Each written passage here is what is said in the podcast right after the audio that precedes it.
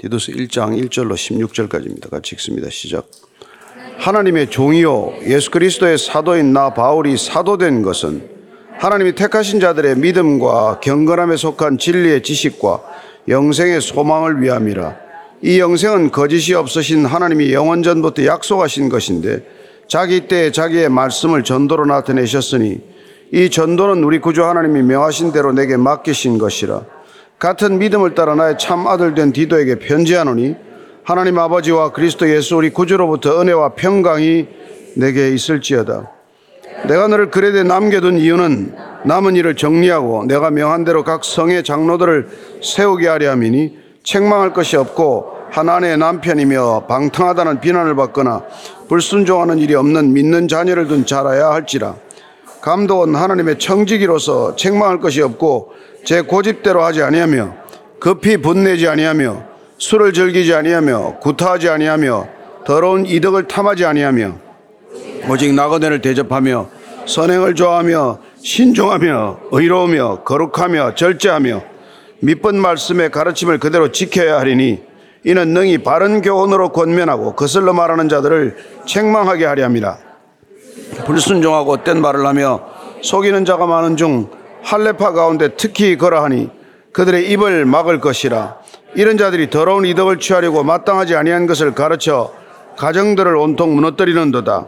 그레데인 중에 어떤 선지자가 말하되 그레데인들은 항상 거짓말쟁이며 악한 짐승이며 배만 위하는 게으름뱅이라 하니 이 증언이 참되도다. 그러므로 내가 그들을 엄히 꾸짖어라. 이는 그들로 하여금 믿음을 온전하게 하고 유대인의 허다한 이야기와 진리를 배반하는 사람들의 명령을 따르지 않게 하려 함이라. 깨끗한 자들에게는 모든 것이 깨끗하나 더럽고 믿지 아니하는 자들에게는 아무것도 깨끗한 것이 없고 오직 그들의 마음과 양심이 더러운지라. 그들이 하나님을 시인하나 행위로는 부인하니 가증한 자요 복종하지 아니하는 자요 모든 선한 일을 버리는 자니라. 아멘. 우리가 디모데 전후서와 디도서는 목회 서신이라고 말하죠. 어, 교회를 섬기는 믿음으로 낳은 아들들에게 어떻게 하면 교회를 바르게 세울 것인가 또 교회를 어떻게 섬기는 것이 진정으로 섬기는 것인가 특별히 교회 지도자를 세우는 문제에 대해서 오늘 이 디도서는 어, 일자원 특히 기준을 우리에게 알려주고 있습니다. 먼저 1, 2, 3절 다시 한번 읽겠습니다. 시작. 하나님의 종이요 예수 그리스도의 사도인 나 바울이 사도된 것은 하나님이 택하신 자들의 믿음과 경건함에 속한 진리와 지식과 영생의 소망을 위함이라.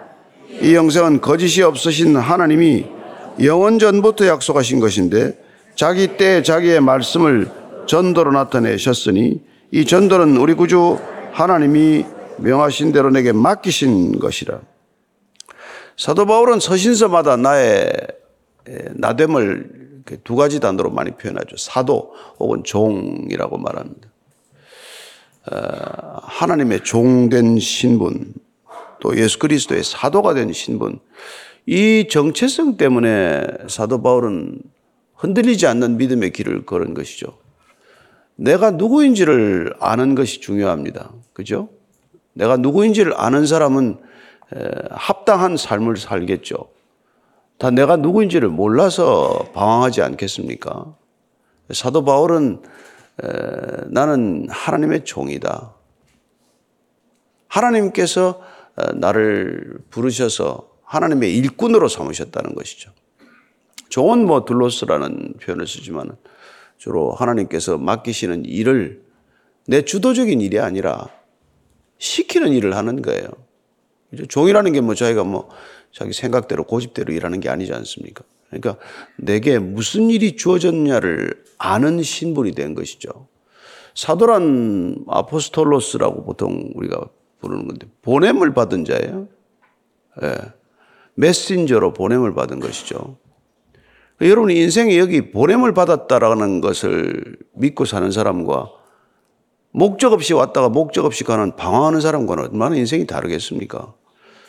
사도 바울은 나는 하나님이 보내서 예수 그리스도께서 이 땅에 보내셔서 왔다. 예. 그러면 여러분 인생에 일관성이 생기지 않겠어요?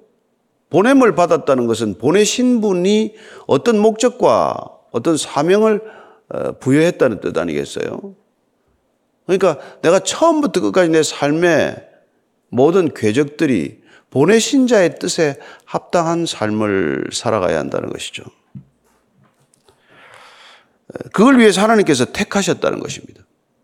그래서 하나님께 택하신 자들을 말할 때 보통 구약에서는 이스라엘 백성 전체가 하나님의 택하신 자들이죠. 신약에서는 특별히 예수님께서 불러내신 자들 또한 열두 지파 그런 점에서 구약의 이스라엘 백성이나 신약의 하나님의 백성들은 뭐 정체성이 다르지 않습니다.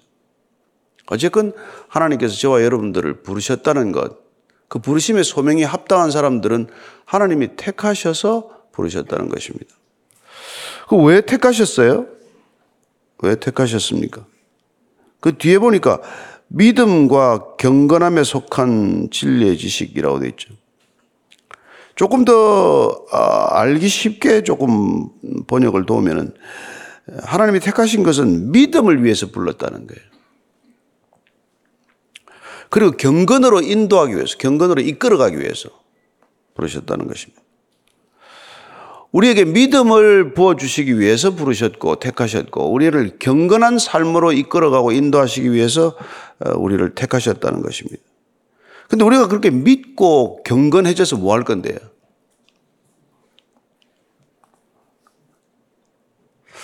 진리에 관한 지식이 우리 안에 점점 늘어나게 되고 영생에 대한 소망이 점점 커지게 된다는 것입니다. 우리는 성경 전체를 통해서 진리라고 할 때 진리가 총체적인 인격이신 예수 그리스도를 뜻한다는 것을 기억해야 합니다. 그리스도를 점점 알아가는 것, 그리고 우리 안에 있는 영생의 소망이 점점 커지는 것. 어, 그걸 위해서 우리를 불렀다는 것이죠. 그리고 이 영생이라는 것은 하나님이 영원 전부터 약속하신 것이다. 어, 영생이라고 할 때 여러분 영원이라는 시간관에 조금 주목할 필요가 있죠. 우리는 다 한시적인 존재인데 뭐 기껏 살아도 100년 살기가 어려운데 영원이라는 걸 어떻게 하다 알게 되었을까요?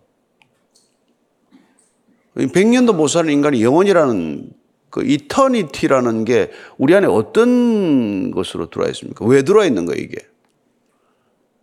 그걸 아는 것과 모르는 것의 차이는 뭡니까? 그걸 안다고 안 죽습니까?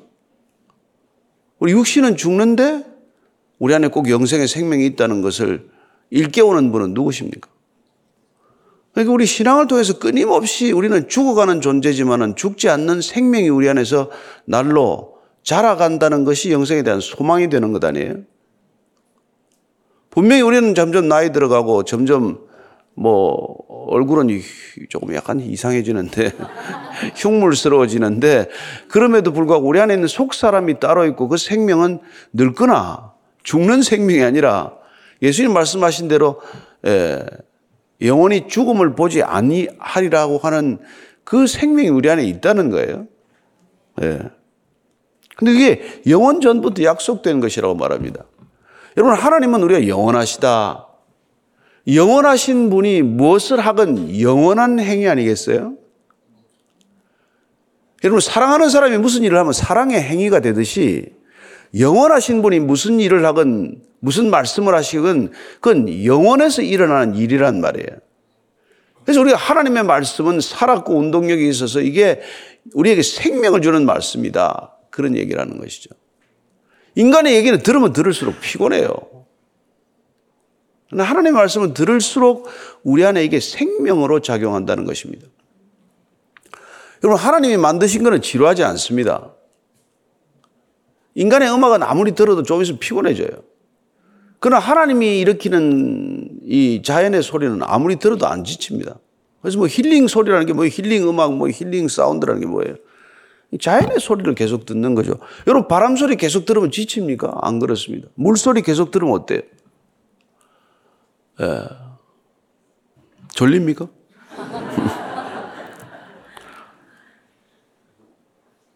근데 이걸 갖다가 우리를 전도를 통해 미련한 방법인 전도를 통해서 이걸 전한다 말이에요. 내가 영생하는 존재가 될 것이다. 나는 죽음을 보지 않으리라. 이걸 전하는 게 전도자고 그 일을 위해서 우리를 부르셨고 사도 바울을 세우셨다는 것입니다. 사도 바울 혼자서 그 일을 합니까? 사절입니다. 시작. 같은 믿음을 따라 나의 참 아들 된 디도에게 편지하노니 하나님 아버지와 그리스도 예수 우리 구주로부터 은혜와 평강이 내게 있을지어다. 같은 믿음을 따라서 아들이 되었다고 말합니다. 사도 바울 자녀 얘기가 육신의 자녀 얘기가 안 나오죠. 근데 아들이라고 표현하는 사람은 디모데도 있고 뭐 디도도 있고 또 어떤 곳에서는 동역자라고 표현합니다. 또 어떤 데서 나의 형제라고 표현해요. 무슨 뭐 아들이 됐다가 형제가 됐다가 무슨 촌수가 그러냐. 그렇게 표현하는 거죠. 믿음 안에서 우리 형제 자매이기도 하고 믿음 안에서 내가 낳았다라는 그런 표현. 같은 믿음으로 믿음이 전해서 나의 믿음으로 낳은 아들이라고 하는 표현도 쓰고 또 함께 하나님의 일꾼된 사명을 감당할 때 나의 동역자 그렇게 표현도 하죠. 야, 이 디도에게 지금 어떤 미션을 부여하는 게 오늘 디도서고 그 디도서를 통해서 이 디도가 앞으로 무슨 일을 해야 할지를 얘기해 주고 있습니다. 5절 6절의 시작. 내가 너를 그레데 남겨둔 이유는 남은 일을 정리하고 내가 명한 대로 각 성의 장로들을 세우게 하려 함이니 책망할 것이 없고 한 아내 남편이며 방탕하다는 비난을 받거나 불순종하는 일이 없는 믿는 자녀를 둔 자녀라야 할지라. 어, 같이 그레데에 갔다가 본인이 먼저 떠났다는 걸 알 수 있죠. 그래서 그레데에다가 디도를 남겨두고 떠난 이유가 뭐냐니까 이 그레데 섬에 전해진 복음을 통해서 교회가 잘 세워지도록 그 교회가 잘 든든히 서갈 수 있도록 남은 일을 잘 정리해라. 이게 이제 디도를 남겨놓고 떠난 이유죠. 그래서 그레데 감독이 되었다라고 되게 얘기를 합니다. 어. 근데 오늘 이 보면 이제 장로하고 감독이 계속 나오는데 조금 그 당시에 1세기 때는 같은 표현으로 썼어요. 감독은 에피스코포스라 그러는데 그래서 에피스코포스는 어떤 기능적인 일, 책임에 관한 것이 좀 강조된 표현이고 장로는 이제 프레스비테로스라는 우리가 프레스비테리안 처치 하면 장로교죠. 그때 장로들은 주로 나이와 연륜, 경험, 지식 이런 것에 기초한 그런 쪽에 강조를 둔 표현이란 말이에요. 근데 그 두 개가 겹쳐 쓰기도 하고 조금 나중에 또 조금 구별해 쓰기도 하고. 지금 이 디도 같은 경우는 크레테 섬에 어떤 임무가 주어졌다는 점에서는 감독이라고 하는 표현을 쓰는 게 마땅하죠. 그래서 이 감독이 지금 장로들을 세우는 거예요. 장로는 우리가 잘 알다시피 처음에 초기 언어는 이스라엘에서도 마찬가지지만 엘더예요. 그냥 연장자입니다. 나이 든다고 다 존경받나요? 신뢰할 만한 어른, 삶과 신앙이 일치하는 어른 그런 사람들을 이렇게 장로라고 불렀고 장로적 권위를 인정했던 것이죠. 그래서 내가 명한 대로 지금 각 성에 세운다는 거 보니까 크레데라고 하는 지방에 여러 가지 도시가 있고 그 도시마다 교회가 있다는 걸 알 수 있고 그 교회마다 교회 리더들이 세워져야 한다는 것을 알 수 있죠. 예. 근데 누굴 세우라고 하니까 책망할 것이 없어야 된대요. 책 잡히지 않아야 된다는 거예요. 그 다음에 한 아내의 남편 중요하다는 거예요. 여러 아내를 두면 안 된다는 거예요. 그 당시에 이게 가진 자들, 뭐 조금 이게 여유 있는 자들, 귀족들, 뭐 이런 사람 다 이렇게, 이렇게 여러 여, 인들을 두는 게 이게 문제란 말이에요. 그 다음 방탕하다. 그런 비난받아서는. 예, 그 다음 불순종하는 일이 없는 믿는 자녀를 둬야 되는데 가정을 보라는 거예요. 그 집에 자녀들을 보라는 거예요. 자녀들이 부모에게 순종하고 있나 없나. 이거 어, 이게 굉장히 중요한 기준이라는 것이죠. 뭐 우리가 자녀가 부모의 얼굴이라는 표현도 쓰지만 예, 불순종하는 자녀, 믿지 않는 자녀를 둔 교회 지도자가 어떻게 있겠습니까? 자기 가정에서 어떤 영적 권위가 확, 확립되지 않은 사람이 어떻게 교회라고 하는 큰 가정에 영적 권위를 부여할 수 있냐 얘기죠. 예. 그러니까 이게 집안에 뭐 자녀들한테서 존경받는 부모가 돼야 된다 말이죠. 근데 그리스도인들은 많은 가정들이 그게 잘 안 되잖아요. 예. 자, 7절부터 9절까지인데 시작. 감독은 하나님의 청지기로서 책망할 것이 없고 제 고집대로 하지 아니하며 급히 분내지 아니하며 술을 즐기지 아니하며 구타하지 아니하며 더러운 이덕을 탐하지 아니하며 오직 나그네를 대접하며 선행을 좋아하며 신중하며 의료하며 거룩하며 절제하며 밑분 말씀의 가르침을 그대로 지켜야 하리니 이는 능히 바른 교훈으로 권면하고 거슬러 말하는 자들을 책망하게 하려 함이라. 이거 보니까 뭐 감독 될 만한 사람이 별로 없죠? 쉽지 않습니다 급히 화도 내서는 안 되고 술 즐기면 안 되고 사람 때려서도 안 되고 더러운 이득을 탐해서도 안 되고 나그네 대접하기를 좋아하고 선행 베풀기를 좋아하고 신중하고 의롭고 뭐 거룩하고 절제하고 이거 이거 어려운 일이에요. 아무나 세울 수 없죠. 그런데 이런 것들이 안 된 사람을 세워 가지고 다 교회가 어려움을 겪게 된 거란 말이에요. 이 시대도 마찬가지예요. 교회가. 이게 자기 까다롭다고 이걸 적당히 기준을 내리다가 교회의 기준이 무너진 거라 이 말이죠. 가정 하나 제대로 못 다스리는데 그런 사람을 교회 리더라고 세웠으니 교회가 어찌 안 시끄럽겠냐 이 말이죠. 자기 아내나 자녀도 못 돌, 돌, 돌, 돌볼 줄 모르는 목회자가 있다면 그게 어떻게 목회자냐는 말이에요. 가정은 뭐 내팽겨 저, 저는 한 달에 한 번씩 집에 들어갑니다. 그 교회 잘 섬기는 게 아니에요. 그렇지 않단 말이에요. 자기 가정이 행복한 만큼 교회도 행복하게 할 거예요. 그렇지 않아요? 그래서 말씀을 그대로 가르치는데 자기가 말씀대로 살아야 말씀이 가르쳐지지 말씀대로 안 사는데 가르치기 때문에 말씀에 권위도 없고 말씀이 도대체 능력이 없다 이 말이죠. 그래서 오늘 이걸 전체적으로 보니까 아 이게 하나님 사랑하고 이웃 사랑하는 기본 자질이 안 돼 있으면 이거 아무것도 될 게 없어요. 성경 정체를 통들어서 예수님께서 썸머라이즈를 해주셨는데 그게 아 이 모든 율법이라는 게 하나님을 내 목숨과 마음과 뜻과 힘을 다해 사랑하라 그리고 내 자신을 사랑하듯 이웃 사랑하라 그러면 계명이 완성될 것이라고 말하는데 그 계명이 내 삶 속에서 완성되는 것을 경험하지 않고서 교회 무슨 뭐 일을 하겠다, 교회 무슨 책임을 지겠다 그런 얘기를 할 수 있냐는 말이죠. 안 되는 일이죠. 10절 11절입니다. 시작. 불순종하고 헛된 말을 하며 속이는 자가 많은 중 할례파 가운데 특히 그러하니 그들의 입을 막을 것이라 이런 자들이 더러운 이덕을 취하려고 마땅하지 아니한 것을 가르쳐 가정들을 온통 무너뜨리는도다. 여기 할례파라고 나오는데 이 할례파는 이제 뭐라 그래 유대주의자예요. 원래 이게 유대인들 중에서 예수님을 메시아라고 인정한 사람들을 이제 유대주의자, 주대아이저라고 그러는데 이 사람들이 할례파라는 이름을 듣게 된 것은 야 예수 믿어도 할례 받아야 돼. 디도는 할례 안 받았어요. 근데 이제 이게 헬라 사람들이거든요. 근데 이제 헬라 사람들 중에서 예수 믿은 사람들을 보고 유대인 중에 예수 믿게 낸 사람들이 요새 말로 하면 갑질을 한 거란 말이야. 너희들은 우리처럼 믿어야 돼. 우리는 원래 할례 받았어. 너희들도 할례 받아라. 이래서 할례 파라는 이름이 붙은 거예요. 근데 복음과는 상관없는 주문을 자꾸 하는 거예요.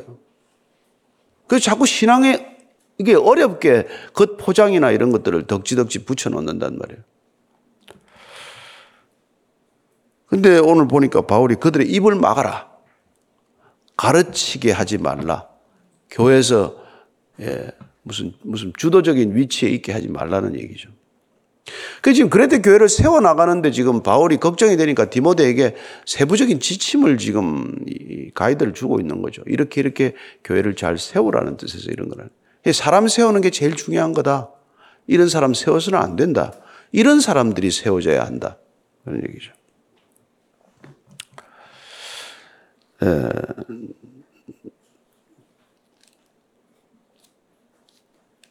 참 디모데전서 5장에 보면은 디모데에게도 이런 얘기를 한 거예요.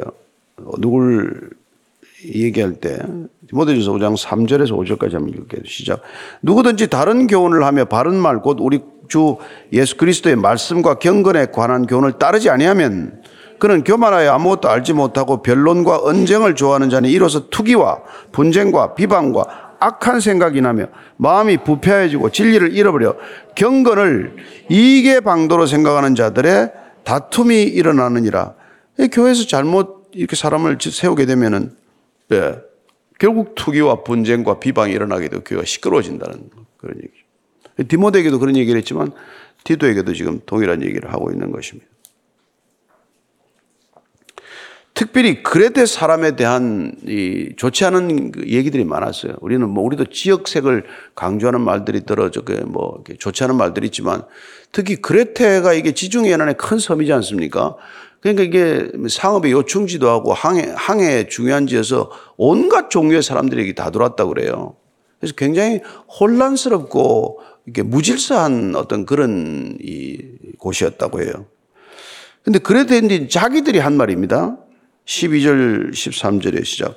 그레테인 중에 어떤 선자가 말하되 그레테인들은 항상 거짓말쟁이며 악한 짐승이며 배만 위하는 게으름뱅이라 하니 이 증언이 참되도다.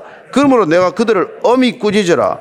이는 그들로 하여금 믿음을 온전하게 하고 유대인의 허탄한 이야기와 진리를 배반하는 사람들의 명령을 따르지 않게 하려 함이라. 그래서 그레데 사람들 데리고 목회가 어려운데 특별히 이 사람들이 거짓말이 그렇게 입만 열면 거짓말을 했다는 거예요. 예. 그리고 게으르고 악하고 이제 이런 사람들 데리고 목회를 해야 되니까 이렇게 디도야 정신 바짝 차리고 예, 그 사람들 꾸짖어라 이렇게 나무랄 때는 꾸짖어라. 지금 뭐 교회에서 꾸짖으면 누가 꾸짖는 소리 듣겠어요. 그냥 그날로 나가버리지. 근데 이게 그 당시에는 초대교회 늘 이렇게 치리에 관한 부분들을 감독과 장로들에게 인정했기 때문에 예. 거짓말하거나 뭐 게으르거나 이런 짓을 할 때 꾸짖으라는 거예요. 왜 그래야 믿음이 바로 서기 때문에 믿음을 위해서 꾸짖는 것이죠. 그다음에 유대인들이 말하는 허탄한 얘기, 뭐 할례 받아라 이런 얘기, 뭐 그런 그런 그런 얘기 하지 하게 하지 말라는 거예요. 그런 명령을 따르지 않도록 조심해라 내가. 그리고 15절 16절 마지막 봅니다. 시작. 깨끗한 자들에게는 모든 것이 깨끗하나 더럽고 믿지 아니한 자들에게는 아무것도 깨끗한 것이 없고 오직 그들의 마음과 양심이 더러운지라 그들이 하나님을 신하나 행위로는 부인하니 가증한 자요 복종하지 아니하는 자요 모든 선한 일을 버리는 자니라. 그렇습니다. 오늘 보니까 이런 사람들이 다 어떤 사람들이 하니까 입으로는 다 하나님을 신해요. 말만 열면 하나님 얘기를 해요. 하나님 다 믿는 사람 같아. 입만 들, 들으면, 말만 들으면 다 하나님 잘 믿는 것 같아요. 근데 뭐가 문제입니까? 행위로는 부인한다는 거예요. 우리는 행위로 구원받지 않는다는, 오직 믿음으로 구원받는다는, 예, 그런 분명한, 어, 걸 알고 있어요. 우리의 행위로는 어떤 것도 구원에 이를 만한 그런 행위는 없다는 걸 잘 압니다. 그러나 그렇다고 해서 우리의 행위가 구원의 전제 조건이 되거나 구원의 필요 충분 조건은 아니라고 할지라도 구원받은 사람의 삶의 행위나 구원받은 사람의 삶이 행위와 무관하지는 않다는 것이죠. 행위가 앞선 전제는 아니지만은 행위는 항상 구원에 따르는 삶의 구원받은 삶의 지표이기도 하고 구원받은 삶의 사인이란 말이에요. 근데 이게 입으로는 맨날 구원받았네. 무슨 뭐, 뭐, 하나님을 잘 믿네. 교회를 잘 섬기네 하는데 그들의 삶을 보면, 행위를 보면 그렇지 않다. 예? 그런 사람들은 가정한 자요. 복종하지 않는 자요. 말씀에 복종하지 않는 거죠. 말씀대로 안 사는 거니까. 그리고 모든 선한 일을 버리는 자다. 선한 일은 뭐 선해요? 교회 분란만 일으키는데. 그래서 이 젊은 디도에게 대해서 교회를 섬길 때 정말 조심해라. 말만 듣고는 사람 판단해서는 안 되는 것이죠. 그 사람 얘기만 듣고는 뭐 지도자로 세우는 거나 교회에서 가르치는 어떤 직분을 수여하거나 또 사람들에게 소그룹의 무슨 인도자가 되거나 그렇게 할 수는 없다는 말이죠. 그 삶이 따라가지 않으면. 그죠? 그래서 우리가 말씀을 들은 대로 순종하고 말씀대로 살아가기 위해서 그야말로 얼마나 몸부림치며 살아야 되겠어요. 그렇게 안 살면 교회 내에서도 어려움을 끼치지만은 우리가 전하고자 하는 전도적 사명을 살고자 하는 바깥 세상에서 우리가 뭐가 전해지겠냐 이 말이죠. 더 큰 문제죠. 그래서 우리는 우리가 뭐 영생을 얻기 위한 수단으로 우리가 믿음과 진리를 추구하는 사람들이 아니에요. 아, 우리 영생을 얻어야지. 우리 안에 이미 온 영생을 살아내기 위한 삶의 모든 모습들이 믿음의 삶이고 진리 안에 거하는 삶이고 진리 안에서 자유하는 삶이어야 한다 이 말이죠. 우리는 우리가 영생을 얻는다고 하는 소망, 영생이 우리 안에서 날마다 더욱더 확실해지는 어떤 그런 것들을 위해서 우리는 믿음을 붙들고 살아가는 사람이고 진리를 붙들고 살아가는 사람이다 이거죠. 그래서 여러분들이 무엇을 이게 학문적으로 지식적으로 더 추구해 가는 게 아니라 이미 주어진 것을 굳게 붙드는 신앙이 되기를 축복합니다. 날마다 나는 뭘 붙들고 살고 있나? 돈을 붙들고 살고 있나? 그 어줍지 않은 권력을 하나 붙들기 위해서 몸부림치나? 그 서프놓지도 않는 인기를 붙들기 위해서 몸부림치나가 아니라 우리는 믿음을 붙들어야 하고 영생에 대한 소망을 더욱더 굳건히 해야 되고 예? 주님께서 우리에게 부어진 사랑으로 서로 사랑하기를 힘쓰며 살아가는 것. 그게 우리가 구원받은 자의 삶의 구체적인 삶의 모습이라 이 말이죠. 여러분들이 뭐 그렇게 추상적으로 신앙을 자꾸 끌고 가서는 안 된다는 것입니다. 자꾸 뭘 가르치고 배우고 우리가 이게 참 이게 다 헬레니즘적인 유산이란 말이에요. 뭘 배우면 더 나아질 거라고 생각하는 것. 지식은 더 많아질 수 있지만 인격은 더 복잡해질 수가 있잖아요. 그러나 우리가 더 사랑과 믿음과 소망, 뭐 이 세 가지는 항상 있을 것인데 그 가운데 제일은 사랑이다. 사랑 하나 굳게 붙들고 나는 하나님의 사랑받는 존재다. 사랑받았기에 사랑하는 존재로 살겠다. 이거 하나 굳게 붙들고 가라면 여러분 복잡합니까? 아, 안 어렵습니다. 여러분 사랑이 식으면 모든 게 어려워지고 복잡해지만 여러분들이 그리스도의 사랑으로 충만하면 어떤 것도 어렵지 않을 줄로 믿으시기 바랍니다. 내 문제는 사랑이 부족한 거지. 내 문제는 믿음이 흔들리는 거지. 내 믿음은, 내, 내 문제는, 신앙의 문제는 영생에 대한 소망이 불확실한 것이지, 그게 여러분 굳건하고 분명하면 신앙처럼 단단하고 심플하고 그, 그 깨끗하고 여러분 향기로운 게 없는 줄로 믿으시기 바랍니다. 이 세상에 뭐가 여러분을 진정으로 행복하게 하겠습니까? 여러분이 뭘 해야 진정으로 기쁘겠습니까? 저는 그리스도로 인한 기쁨, 날마다 하나님을 기뻐하는 기쁨이 일상의 기쁨을 좌우하게 되기를 바랍니다. 그 기쁨 때문에 사람도 기뻐야 되고 그 기쁨 때문에 여러분들이 하고 있는 모든 일들이 기뻐야 한다는 것이죠. 예, 그때 여러분들의 가정도 든든해질 것이고 개개인의 가정이 든든해진다면 성도들의 교회도 든든해질 줄로 믿습니다. 예. 어제 보니까 든든한 것 같아. 뭐, 뭐. 벨이 울리고 뭐 무슨 무슨 뭐 전쟁이 났다 그래도 다 앉아서 기도하고 예. 여러분들 신앙이 날로 더 든든해질 줄로 믿습니다. 오늘도 믿음의 자리에서 주님 제 믿음이 주님의 뿌리밖에 하옵소서. 내 신념이나 확신이 아니에요. 그리스도의 사랑으로 서로 사랑하게 하옵소서. 예, 영생하는 소망 하나 붙들고 오늘도 이 짧은 생에 살아내게 해 주옵소서. 같이 기도하겠습니다. 하나님 아버지, 이 세상에 의인은 없나니 단 한 사람도 없다고 하셨습니다. 우리가 의인이라서 이 길 가는 것이 아니라 우리를 의롭다고 인정해 주셨기에 우리는 이 길을 갑니다. 십자가에서 일어난 사건을 기억하게 하여 주옵소서. 우리의 죄가 모두 주님께 전가되고 주님의 의가 보혈로 피로 그분의 거룩함으로 우리에게 전가된 것 믿게 하셔서 우리는 자격도 안 되고 우리는 도대체 누구 앞에 나설 미인도 아니지만은 내 안에 계신 그리스도께서 누군가에게 손을 내밀고 누군가를 사랑하고 누군가를 섬기고 누군가의 발을 씻기는 존재임을 믿습니다. 주님께서 우리의 발을 한 사람 한 사람 씻겨 주시고 내가 내게 발을 내밀지 않으면 내가 내 발을 날마다 씻기지 않으면 넌 나와 상관이 없다고 하셨사오니 주님 오늘도 주님 앞에 회개할 줄 알고 주님 앞에 발을 내밀 줄 알고 주님의 거룩한 손길 앞에 우리의 추악한 모습 다 내어놓게 하시고 그리고 오늘 정결한 신부가 되어 이곳 떠나게 해 주옵소서 세상 살아나가는 동안 주님 한 분이면 족합니다. 말씀이면 족합니다. 성령이면 족합니다. 그렇게 고백하고 담대히 선포하는 믿음의 거인들이 되게 하여 주옵소서. 하나님 아버지, 젊은 디도에게 교회를 어떻게 섬길 것인지, 교회 리더들을 어떻게 세울 수 있는 것인지를 가르쳐 주므로 우리가 이 교회에서 어떤 사람이 되어야 하는지를 알려주셔서 감사합니다. 하나님, 사람들한테 책 잡힐 것 없게 하시고, 그리고 늘 깨끗하고 정결하고 거룩한 삶 사모하게 하셔서 하나님 아 저 사람을 보니까 하나님이 계신가 보다 하나님이 살아 계신가 보다 그렇게 사람들에게 하나님이 증거되고 증언되는 인생과 일상이 되게 하여 주옵소서. 이제는 십자가에서 우리를 거룩하게 하기 위하여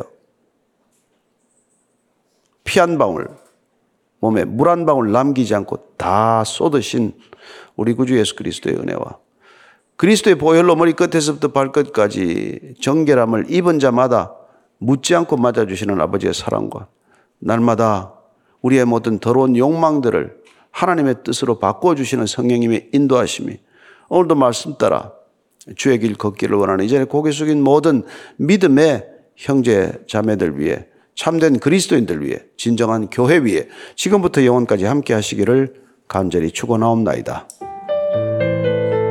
아멘.